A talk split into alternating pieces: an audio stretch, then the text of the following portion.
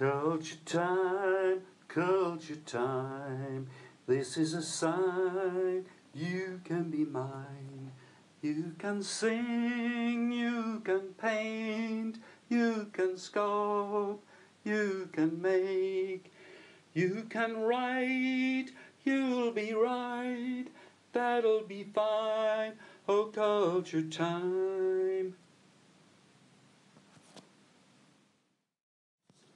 It's time to make ready for St. Patrick, the man who drove the snakes out of Ireland. As my daughter joked when she was six, what did St. Patrick say when he was driving the snakes out of Ireland? Are you all right in the back, lads? You see, number one, Patrick came to Ireland first as a slave. He was put to mind the sheep from the native wolves. Then he escaped and left Ireland. Point two, in the year 432, rather easy to remember, I learnt it at school, in 432 AD, after getting an education, Patrick returned as a free man, ambitious to convert the pagans. And point three, he was canonized in the early 17th century. Now, this coming Friday, the schools in Cork will be shut.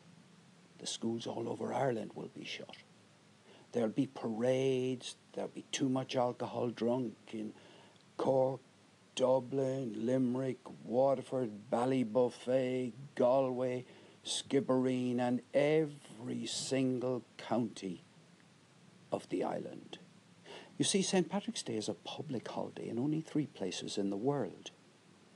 It's a public holiday in Ireland, both north and south, not in the rest of the UK. It's a public holiday in one and only one of the provinces of Canada, in Newfoundland and Labrador.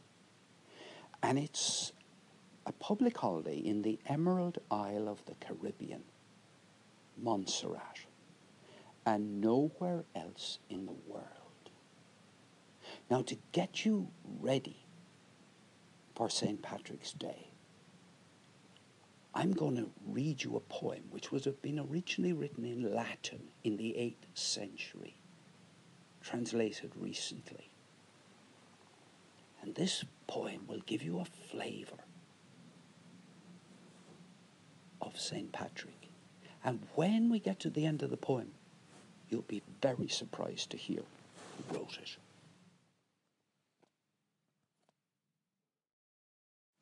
It's the 8th century when this poem was composed. And it was only translated into English by Kuno Meyer fairly recently. I arise today through a mighty strength, the invocation of the Trinity, through belief in the threeness, through confession of the oneness of the Creator of creation. I arise today through the strength of Christ's birth with his baptism, through the strength of his crucifixion with his burial, through the strength of his resurrection with his ascension, through the strength of his descent for the judgment of doom. I arise today through the strength of the love of cherubim, in obedience of angels, in the service of archangels, in hope of resurrection to meet with reward, in prayers of patriarchs, in predictions of prophets, in preaching of apostles, in faiths of confessors, in innocence of holy virgins, in deeds of righteous men. I arise today through the strength of heaven, light of sun, radiance of moon, splendor of fire, speed of lightning, swiftness of wind, depth of sea, stability of earth, firmness of rock.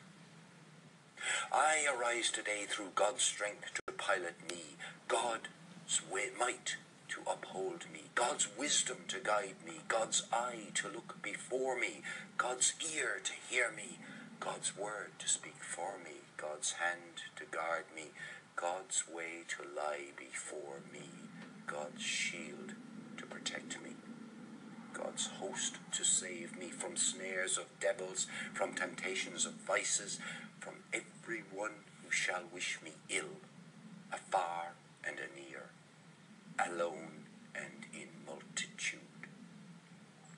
I summon today all these powers between me and those evils, against every cruel, merciless power that may oppose my body and soul, against incantations of false prophets, against black laws of pagandom,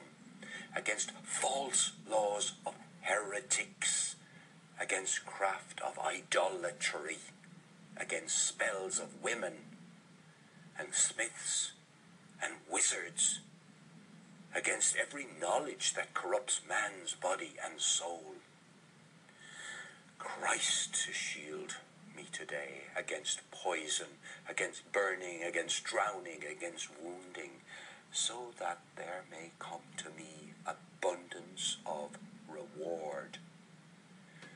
Christ with me, Christ before me, Christ behind me, Christ in me, Christ beneath me, Christ above me, Christ on my right, Christ on my left, Christ when I lie down, Christ when I sit down, Christ when I arise, Christ in the heart of every man who thinks of me, Christ in the mouth of every one who speaks of me, Christ in every eye that sees me, Christ in every ear that hears me. I arise today through a mighty strength, the invocation of the Trinity, through belief in the threeness, through confession of the oneness of the Creator of creation.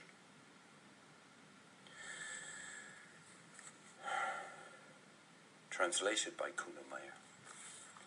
Translated from what? Translated from a tradition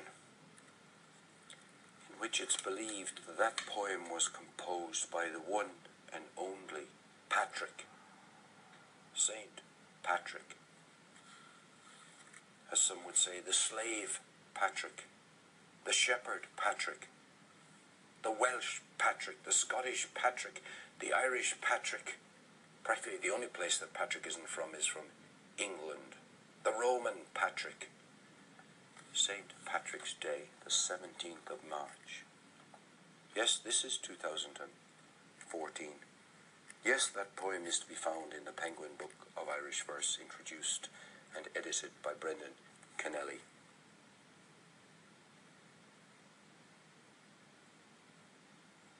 Anyway, there it is, a wee gift for St. Patrick's Day.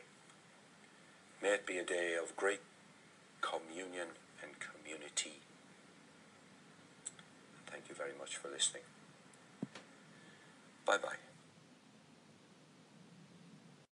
Yes, a blast from the past there. Join us every single day of the week on Wave Radio, your most empathic internet radio station.